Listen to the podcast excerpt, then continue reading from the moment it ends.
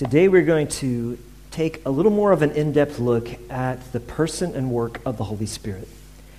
And if there's anything that is little understood in the church, it is the working and person of the Holy Spirit. And here's, here's a, a caution that I will give you. If you think, or if I think, or you hear someone else say, I have the Holy Spirit all figured out, I can give you a 99.9% chance that they are wrong. Here's why God is infinite. We don't understand all about him. We don't understand all about Jesus the Son. We don't understand all about God the Father. And we certainly don't understand all about the Holy Spirit. There is always more to know because he is an infinite God. He is designed as who He is, for us to have a, a, relationship with Him that will be filled with new discovery for all eternity. But here's the thing, church. We don't want to wait until heaven to discover more and more of God. We don't want to wait until heaven to taste of His presence, of His goodness, of His greatness. We want to know Him more and more. And so, my ultimate prayer today is that what God's word will do is that it will ignite in you and I a deeper thirst to know more of God Himself, to focus in more on the person and work of Jesus Christ, because actually the way to receive more of the Holy Spirit is to focus in on Jesus. That's how He has designed it. He always points us to Jesus.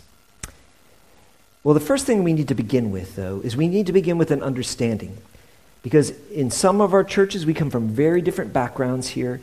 In some of our churches, you may never hear a, a sermon on the Holy Spirit. In other churches, that may be the only thing you seems like you hear a, a sermon on. But we come from very different backgrounds. And so the first thing that we need to understand is that the filling of the Holy Spirit is something that is designed for every single believer. It is a gift of God that He desires to give you and I. When we seek Him, He wants to fill us with His presence. He's told us that we are the temple of the Holy Spirit. This means that our heart is His home. It is His place where He desires to be welcomed and worshiped if you don't take anything else away today, take that. Understand that God desires your heart, your life, your relationships, your home to be the place where He is welcomed and worshiped. If we really grab a hold of that, it will change how we think and how we live.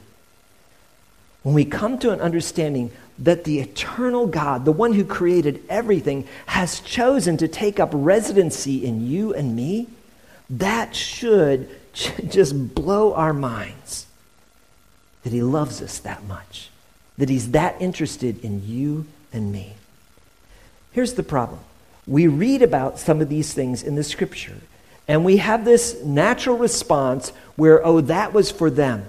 Or maybe that's for certain, certain people today, but it's only for people who've reached some level. That is a lie from the enemy who is seeking to deceive you and I to keep us from experiencing the presence of the Holy Spirit in our life. When it comes to understanding the Holy Spirit, the first thing that we must do is we must battle unbelief. Oftentimes, the Holy Spirit is neglected because there are false teachings and there are misunderstandings, but that is no reason for us to neglect Him. It is to our detriment when we do so. We must recognize that this is God's plan, His, de- his design, His provision for every believer. I want you to look at the beginning of um, Acts chapter 2, and we're going to put this up on the screen. Acts chapter 2, verse, verse 1. And here's what it says it says, When the day of Pentecost arrived, they were, and what's the next word? All. How many of them were together? All. Okay, every believer up until that point was gathered together in one place, 120 believers.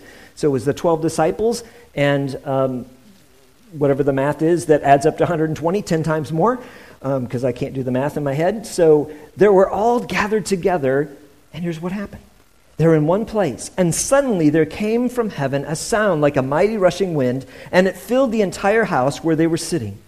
And divided tongues as of fire appeared to them and rested on each one of them. And they were all, uh, how many of them were?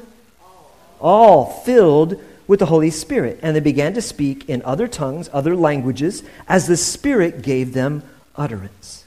So the first thing we need to grab a hold of is this is something God has designed for every believer. Every single believer is designed to be filled. Now, what that looks like in each and every person's case will not necessarily be the same because oftentimes when we, we do this, we jump to the gifts, which are expressions. They are workings of the Holy Spirit, but it is not the filling of the Holy Spirit. The filling is His presence within us. And so we have to battle the unbelief that this isn't something for me. This is something God has for you and I, for every believer.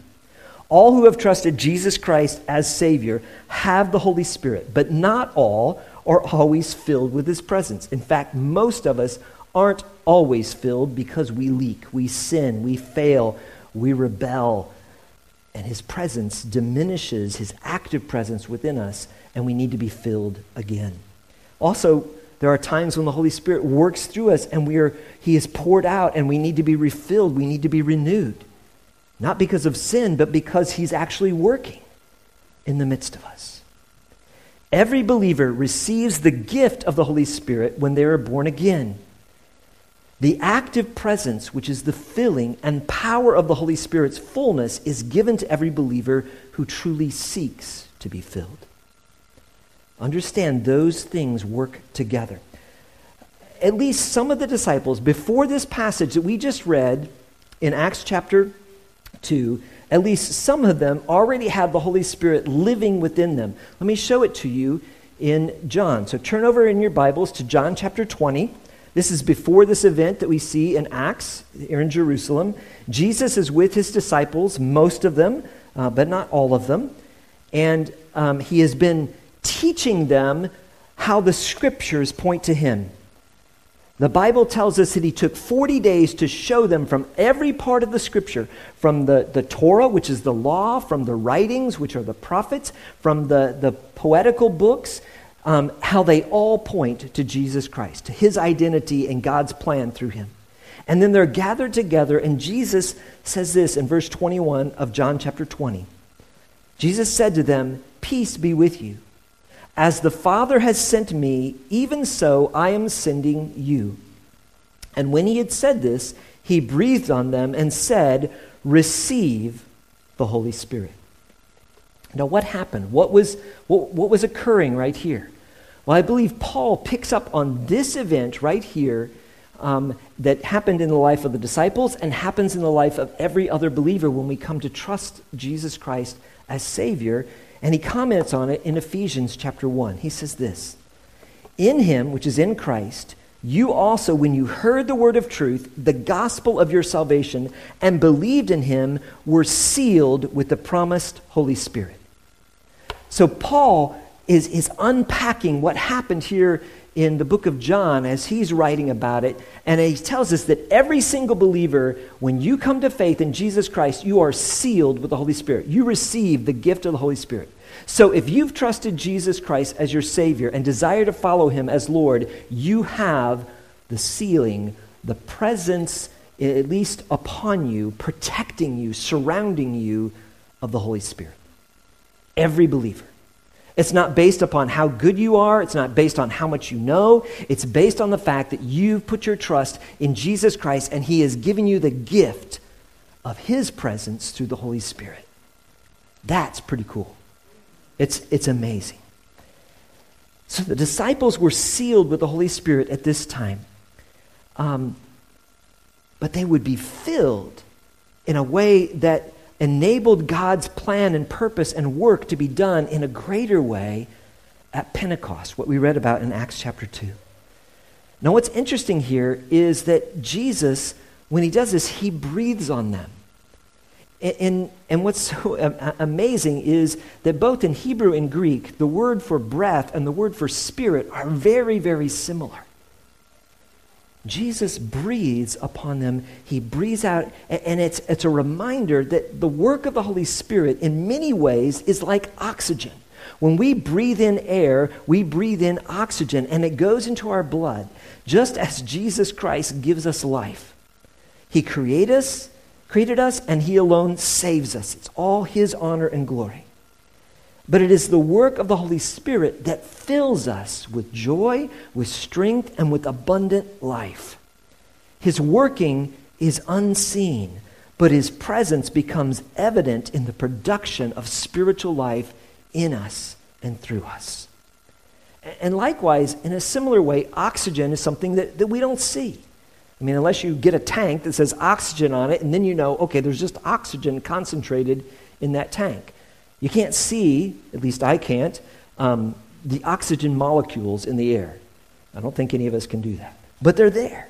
And we breathe in air, and our lungs absorb the oxygen, and then it's transferred into our blood and pumped by our heart to every part of our body. That's a picture of what the Holy Spirit wants to do in the church. One of the things that I want you to remember more than anything is this that idea where it says they were all gathered together. God's design for his church is for every member of his church to be filled with the presence and power of his Holy Spirit because you are part of his plan to show the greatness of who he is to every nation on the face of the earth. He has chosen you and desires for you to be filled with himself. One of the beautiful things, though, about in this comparison between oxygen and the Holy Spirit is when you breathe in air and you absorb part of that oxygen, you still breathe back out oxygen, right? You don't absorb all of it. It goes back out. That's why you can do mouth to mouth resuscitation or CPR, and you can put oxygen into another person who stopped breathing. The same thing happens spiritually. When you and I are filled with the Holy Spirit, it is designed so that He comes in, He renews us, but He blesses others. Because you see, the focus of the Holy Spirit is always outward. It's never about us. The Holy Spirit Himself always points to Jesus, He never points to Himself. He gives us an example to follow to understand that God fills us to bless others. Now, we benefit in the process. We benefit with the blessing of His presence, of His joy, and of participating in His work.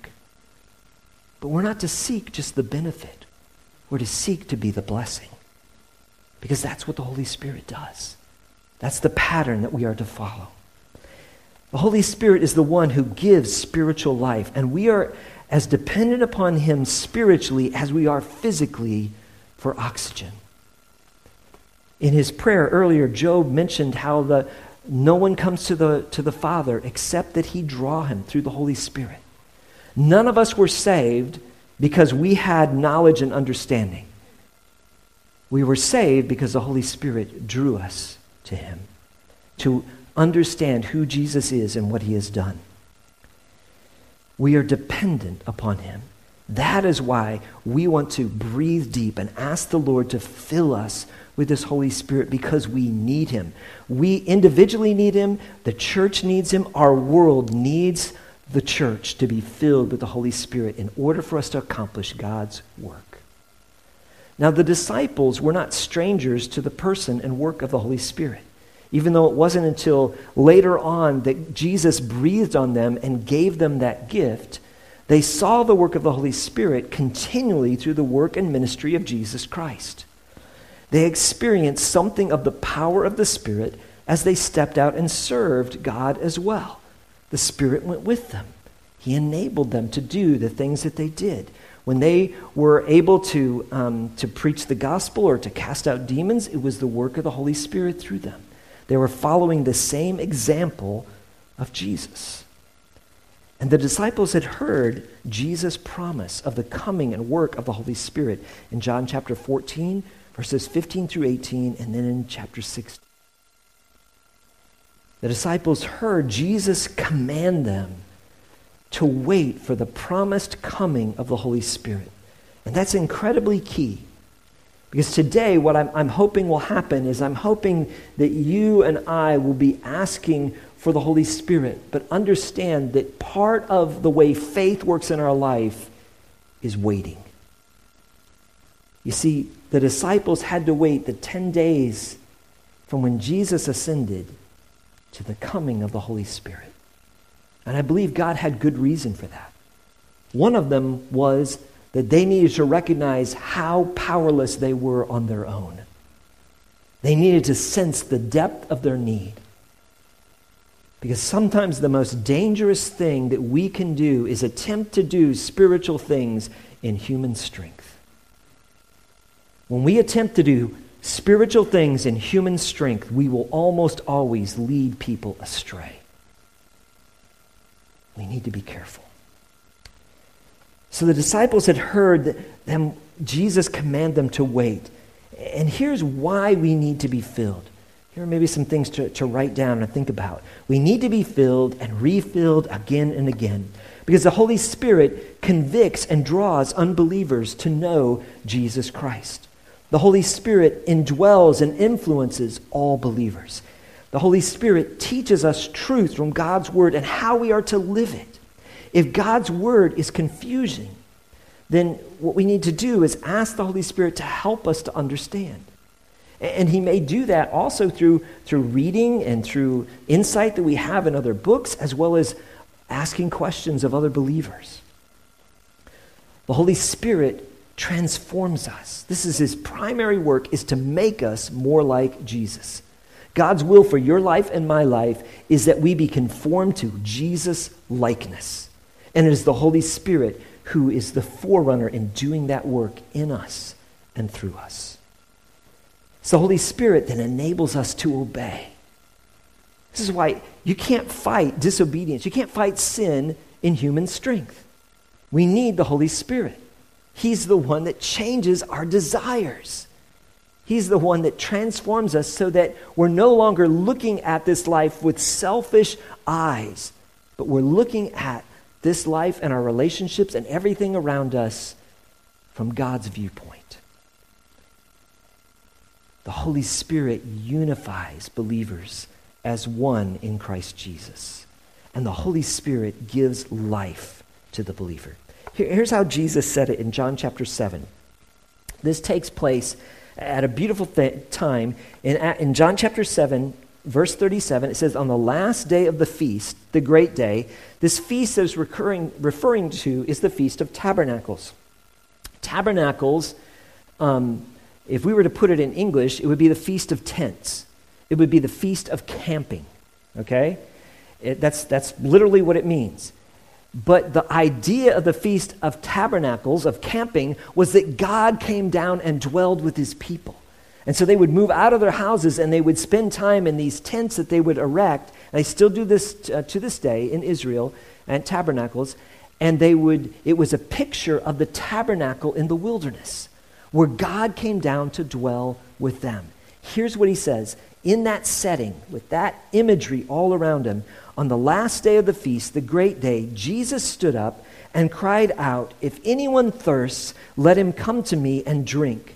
Whoever believes in me, as the scriptures has said, out of his heart will flow rivers of living water. Now, that imagery, if, if we were to, to take a study on the Feast of Tabernacle, we would see how important it is. Because one of the celebrations that you have at the Feast of Tabernacles is a ceremonial pouring out of living water. It's a reminder of how Jesus Christ, the rock in the wilderness, supernaturally gave water to the children of Israel in the wilderness. And Jesus is taking that imagery and saying, just like I miraculously provided drinking water for the children of Israel in the wilderness, when you come to me, I'm going to give you the Holy Spirit, and He is going to create in you a spring of living water that flows out, that gives you life and refreshment, and touches and blesses the life of everyone around you. It's a metaphor, a symbol for the abundant life and joy that God desires to give us, because the Holy Spirit is the fountain of spiritual life. This is also why we're told not to grieve the Holy Spirit. When we do, God is not honored and we suffer. You See, the truth is, sin, our selfishness, our own agenda, our pride robs us of life and joy. And if we're not experiencing joy, the first place we need to look is to see if there's something hindering our relationship between us and God or between us and others. Because, because understand, the Holy Spirit in you is the same as the Holy Spirit in me. And if we're not getting along, if there's conflict with us, then God's children are not unified in the way that the Holy Spirit designs for us to be. That's why it grieves his heart. It's possible that we've bruised our relationship with the Lord. Also, the Holy Spirit does something incredible. I want you to, I want you to see this from the Old Testament, Ezekiel chapter 36, verse 25. The same imagery the prophet Ezekiel uses. He says, I will sprinkle clean water on you, and you shall be clean from all your uncleanliness, and from all your idols I will cleanse you. And I will give you a new heart, and a new spirit I will put within you. And I will remove the heart of stone, that selfish, sinful heart from your flesh and give you a heart of flesh. And I will put my spirit, this is the Holy Spirit, within you and cause you to walk in my statutes and be careful to obey my rules. The Holy Spirit is the one who enables us to obey God. And that's why I say when, when we're struggling, when we're struggling with sin, we're struggling with disobedience, part of our prayer needs to be Lord, I give myself to you. Fill me with your Holy Spirit because I can't obey you in my own strength. I can't do it in my own power. I've been trying and I keep failing. Especially if you're wrestling with an area of habitual sin where it seems like you just keep getting pushed down. You're victorious for a day or two, and then, bam, it comes right back. Doesn't matter what kind of, of, sin it is. It could be anger or lust or, or pride or greed or any of those things. If we're wrestling with it, we need to recognize that we need God to do a work in us. We need more of His Holy Spirit to enable us to obey. He enables obedience. Jesus told us that it was to our advantage that He goes away. Because if he goes away, he would send the Holy Spirit. And here's why. This is, this is a powerful truth. I hope you uh, come to understand it. The transformation of the Holy Spirit.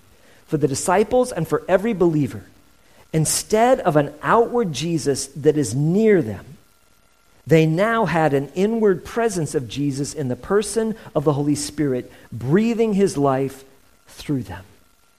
That's what he's offering but for that to be a reality, our heart's desire is, is not necessarily to have more power, not to have a, a spiritual experience, but to desire to know more and more of Jesus Christ. He is the focal point. And the more we desire Him, the more He will communicate to us through His Holy Spirit His heart, His will, His desires. It's all about Him. So, what does this lead us to? How do we walk in step with the Holy Spirit? Because that's, that's the focus that I want to do today. And I want to give you a few steps that we'll, we'll look at, part of them today, and we'll finish up next week. But here are some of the steps. First of all, we need to have a desire to be filled. And that desire believes, begins with believing that we are supposed to be filled, that we can be filled, that we're not somehow outside of, the, of God's arms and what He designs for us. Understand, though, in that desire, we're going to look at this specifically, God only fills that which is already empty. If we're already full of something else, don't expect God to push everything else out to force his way in. He won't do that in our lives. Secondly, the direction of our life must point to Jesus Christ. The Holy Spirit always points us and others to the person and work of Jesus. That's what he tells us. That's the promise we've looked at over the last couple of weeks in John chapter 16. He will take what is mine and reveal it to you. The Holy Spirit always points us not to himself, not to an experience, but to Jesus. And that brings us to the third step, which is denying self as Jesus denied himself for us. The fourth step is a dependence fully on God and not on our own strength. And then we need to recognize this is something that God has designed for us. If we're truly to live dependent, it's a daily action. We daily need to be refilled. That's why he even teaches us to pray, Give us this day our daily bread. That's not just about physical bread, it's also about the bread of life, God's word, and the Holy Spirit. We need it every single day, or we'll become spiritually malnourished. Our devotion needs to be motivated by a love for God with all that we are. And our delight is to learn to delight in that which delights God. And what delights God? You. Other people. When blessing others, when loving others becomes our delight, our heart will be unified and we're able to truly love God with all that we are. Because that's what God does. We're going to unpack some of these here in a bit. And then um, finally, discernment. We need to be aware that the enemy is a prowling lion seeking to devour and deceive even followers of Jesus. He wants to cause confusion in this area, and unfortunately, he's been way too successful. And I, can, I stand here confessing before you, there is so min- little about this that I understand. But step by step, the Lord teaches me through his word, and he'll teach you through his word more and more how the Holy Spirit works in our life. So it begins with um, a desire to be filled. We're invited, in fact, to ask for the filling of the Holy Spirit. This is what Jesus said in Luke chapter 11, verse 13.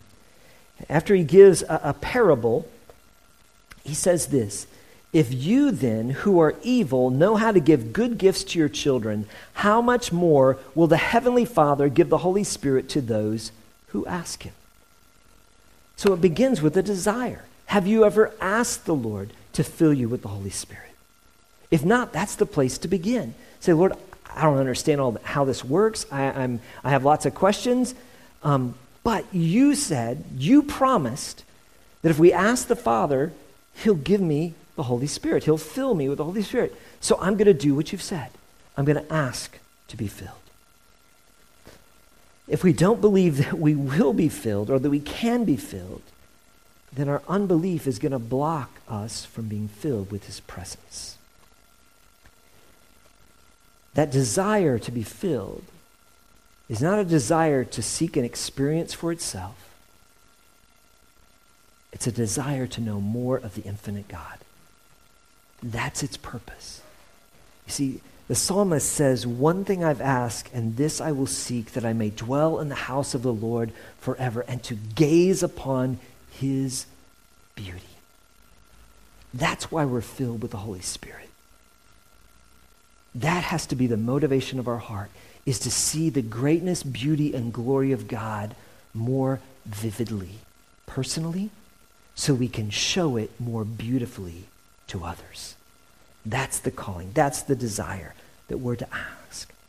And, and that's why the direction of our life has to point towards Jesus. Here's what he said again, John 16, 14. Speaking of the Holy Spirit, he will glorify me, for he will take what is mine and declare it to you. The Holy Spirit never puts us on a pedestal, he never puts himself on a pedestal. He always lifts up Jesus Christ. That's our calling as well. He always points to the Lord Jesus. And the deep work of the Holy Spirit is to shift the direction of your life and my life so that we see more of Jesus and we show more of Jesus to others. Therefore, people will see our good works and glorify our Father in heaven. It's always outward focused. Therefore, in order for that to, to happen, we have to deny ourselves. This is what Jesus taught us in Luke chapter 9, verses 23 and 24. If anyone would come after me, let him deny himself, take up his cross daily, and follow me. For whoever would save his life will lose it, but whoever loses his life for my sake will save it. This is exactly what Jesus himself did. This is what he modeled. The king of the universe, the creator of everything, humbled himself. He denied his rightful position and humbled himself to take on human form, was born at Bethlehem as a frail, helpless child. And he lived and experienced the full human experience with all of its pain, with all of its suffering, and even greater because he took on your sin and my sin the God of the universe humbled himself, denied himself for you and I, took up our cross. Not his, because he didn't, he didn't need to die. So he took up our cross to gain our lives. And we are called to follow his example. That's why he commands us to follow after him, to do the same thing. And so, understanding that central to the, to the filling of the Holy Spirit is a surrender of control. Lord, your will be done, not mine. If we're seeking our will and we're asking to be filled with the Holy Spirit because we want to get what we want, we're actually working against the Holy Spirit. We need to surrender and say, Lord, your will be done. Whatever it is you have, whether it's blessing and bounty or whether it's difficulty and suffering and trial that will glorify your name because that's the focal point, that will bring you honor, that's what I'm seeking. That's why this is what we see here in, in kind of the pivotal verse that talks about the filling of the Holy Spirit is found, uh, and it focuses around, ultimately, around surrender and control. And we see it here in Ephesians chapter 5. And do not get drunk with wine, for that is debauchery or riotous, your translation may say, but be filled with the Holy Spirit. Now, Paul uses this as a metaphor to, to help us understand how the Holy Spirit works within us, some of the benefits and blessings of the Holy Spirit, but also to point ultimately to how he has to be the one in charge, the one in control. So he uses this, this comparison and contrast because he wants you and I to experience the pure wine of the Holy Spirit. A friend um, a week or so ago gave me a bottle of wine. And, uh, and I will confess to you, I know that much about wine. Would you like to know the full extent of my wine knowledge? I know it comes in different colors. Okay? That's pretty much I think this one's red. I can't really tell, but I think it's red because the label up, the, this thing's red. So I'm guessing it, it, it might be red. All right, but I really like this bottle of wine because it says pure. It's pure wine, all right? Well, I don't know how pure this wine from Argentina is. It, I'm sure it's, oh, it's 100% unoaked. Does anybody know what that means? Great. Tell me afterwards because I need to know. It sounds like it's really good. I'm guessing it, they took it out of the barrel. I don't know what that means. Okay, but it's pure, okay? What, he, what Paul is pointing to, he says, I have something even more pure than the best wine, and that's the Holy Spirit. Because the Holy Spirit is the one that brings joy. The idea behind wine, even in Proverbs, it talks about how wine can gladden the heart. Now, it only does it temporarily and only for a little while, but the Holy Spirit brings a lasting joy. In the same way, wine, so I've told, when you have a little too much of it, it makes you bold. And sometimes you say things that you would not normally say. So I've been told. Um, that's what the Holy Spirit does. He gives us a, a pure boldness so that we can speak in circumstances and in situations where we would normally be timid. He prompts us to be able to share with others around us and gives us a pure, holy boldness that's not offensive, that's not confrontational, but that is loving. A loving boldness that reaches out and listens and wants to know where the other person is. And the Holy Spirit brings satisfaction. See, the problem with, with drink or any kind of substance that we might use to try to find escape is that it never brings satisfaction. It never truly quenches our thirst because we thirst again. But God's presence in our life brings a lasting satisfaction. But the ultimate understanding of, of this verse of do not be drunk with wine, for that is riotous, but be filled with the Holy Spirit is an issue of control. Because when a person is drunk with wine or with some other substance, they're no longer the one in control of how they act. And so the Apostle Paul is using that as a, as a contrast and saying, just as um, alcohol can take over a person when they have too much, when you surrender your life to the Holy Spirit, He will do what you cannot do. He will empower you to do His purpose, His will, to show forth His goodness and His greatness. But in order for that to happen, we have to release control. We have to surrender and say, Lord, my life is yours, every single area of it. Show me anything that I'm holding on to because I don't want to be stubborn. I, I don't want to be selfish. I don't want this, my agenda to be about me. And so I give you my dreams. I give you all that I am and all that I'll ever be. Fill me with your Holy Spirit. Because here's what happens I'm going to I'm to put a little video that I found from 1912. I've used this uh, illustration before, but this video does it a little bit better. Uh, it, it's it's going to be up there on the screen. There's no sound, don't worry. It's from 1912. It was a silent movie. And, uh, and it'll have some, some uh, words up there, and it's also in French. So if French is your language, you're blessed. Um, because the English that's up there, I don't even understand what some of the words are, and I'm a native English speaker. So let's play the, the monkey clip. Hunting monkeys. I hope this will be a great illustration. In order to capture monkeys alive, the natives employ a strategy which consists of putting fruit inside of a gourd, or they call it a kabalash, I think it is. So that's what he's doing here. He's putting some fruit inside this gourd, and then he will put it in a place where monkeys happen to go. Makes sense? So in this case, he puts it on this tree and he ties the gourd to the tree. Now, honestly, you look at that and you go, that's not a very good trap. But watch what happens to the monkey. All right, the monkey sees the gourd. He smells the fruit that's inside of that. He puts his hand in there. He reaches down and he grabs it. And from that moment on, he's caught. Because he is unwilling to let go of his prize, of what he wants, in order to be free. All he has to do is open his hand, and he's free. But he won't do it. Now, you look at him, and, you're, and I love that. Oh, so, so, so but that's us.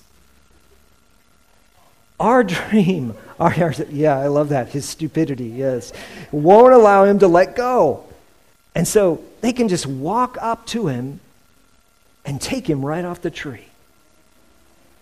His free, yeah, I love it. Oh, but no one will remember anything I say in the sermon, but they'll remember, oh, that poor monkey. All right, uh, we could you can stop it now, but that's a that's a picture of us that happens to us spiritually we have a tendency to grab a hold of our wants, our dreams, and we, because we won't let go of them, God doesn't fill us with more of Himself. Because God's not going to force you or I to receive His presence or His blessing. It requires surrender. It requires us to humble ourselves to the point where we say, Lord, I give you everything that I am all that I'll ever be, your will be done. I ask, as I do that, that you would fill me with your Holy Spirit, with your presence, so that I may do your will and bring you glory. That's what he invites us to do. And when he comes in us, when he fills us, what does it look like? Well, the Holy Spirit, we, we often see um, the description of the, of the presence of the Holy Spirit. We see it in Galatians chapter 5, verse 22, in the fruits of the Spirit. And I'll read that here in just a second. But as I read it, recognize this is also a description of the Holy Spirit himself. This is what he's like. The fruit of the Spirit is love joy, peace, patience, kindness, goodness, faithfulness, gentleness, self control. Against such things there is no law. And those who belong to Christ Jesus have crucified the flesh and its passions and its desires. If we live by the Spirit, let us also keep in step with the Spirit. Let us not become conceited, provoking one another and envying one another. So he's saying, in order for you to receive these things, my presence that looks like love and joy and peace and patience and kindness and gentleness and self control and faithfulness, in order to have that, you've got to let go of what you're holding on to. And maybe that's where some of us are today. You're just like that monkey holding on to your will, to your want. And God is saying, Would you just let go? I want to set you free.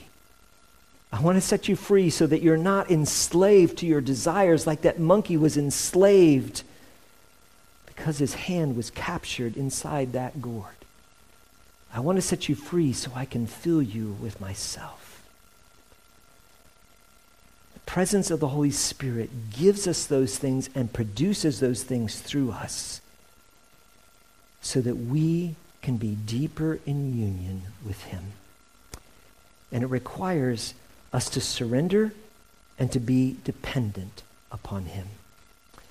I'm going to finish the rest of this next week, but let me, let me give you some of the steps, some of the things that are involved in being filled with the Holy Spirit. How a follower of Jesus is filled with the Holy Spirit. First of all, we need to believe in Jesus Christ as our Savior and choose to follow Him as Lord. And we need to believe that He desires to fill you and I. Secondly, we need to confess and turn from our sin. And this is something that we have to do frequently because our nature works against us, our selfishness. Then we need to recognize our need to be filled, that we can't do God's work in physical strength. We can't have God's blessing and our wants, our will, where we're on the throne of our life. We need Him. And so, therefore, we surrender control of our life over to the Lord, over to the working of the Holy Spirit, and say, Lord, have your way in me. And, and the focus of our life needs to be, Lord, I want to glorify Jesus. I want Him to be the King of my heart. I want everything that I do, everything that I say, every person that I encounter, I want them to see Jesus. So I'm asking you to take complete control and focus my eyes, as Hebrews says, fixing our eyes on Jesus, the author and finisher, the completer of our faith. That's where we're to focus our gaze and our desire. And then we ask to be filled. Ask for the Lord to be filled. And with that asking, we need to be patient. We need to be faithful. God may choose to wait a while. He waited many days with the early disciples, but he filled them. With that, we need to recognize that this is a corporate thing. It's not about me. We're to pray for others to be filled, for them to experience the fullness of God's presence, of his goodness in their life and be willing to be a witness, to proclaim the mighty works of God, because the evidence of the filling of the Holy Spirit all through the scripture points to one thing lifting up Jesus. That's the evidence of his filling. And then we desire to truly worship God and build up believers. Those are the steps to take. Are you willing to begin a pursuit, saying, Lord, I want to know you and I want to make you known? Let that be the purpose, the mission, the deepest desire of my life. Dear Heavenly Father, thank you for your word. Thank you for your plan. Lord, that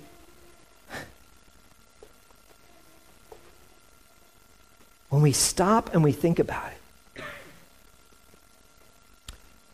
the most personal act that you have done towards us is not our salvation. Our salvation was the most costly act because Jesus Christ gave his all for us.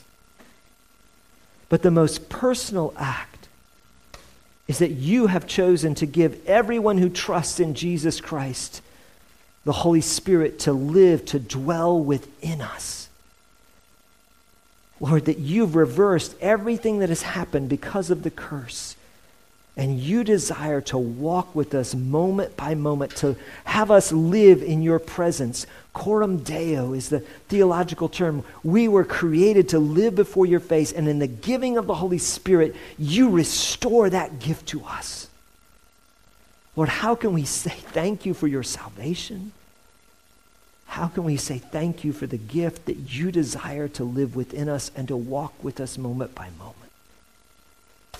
Lord, teach us to be in awe of that gift. And Lord, to seek to honor you with all that we are.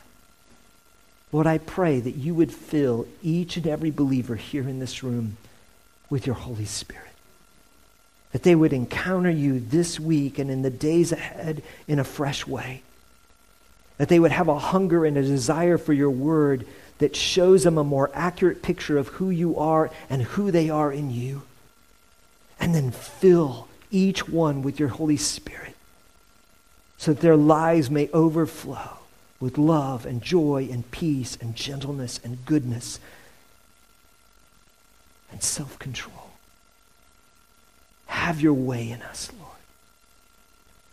And so, Lord, we respond corporately and say, Lord, be the king of our heart. Take control. We let go of ourselves, of our plans, of our own dreams, and we say, Lord, you are the king. May your will be done. May your glory be seen. Fill us, Lord, that we may be a blessing that shows the greatness of Jesus in the lives of others. And we pray it all in his great name. Amen.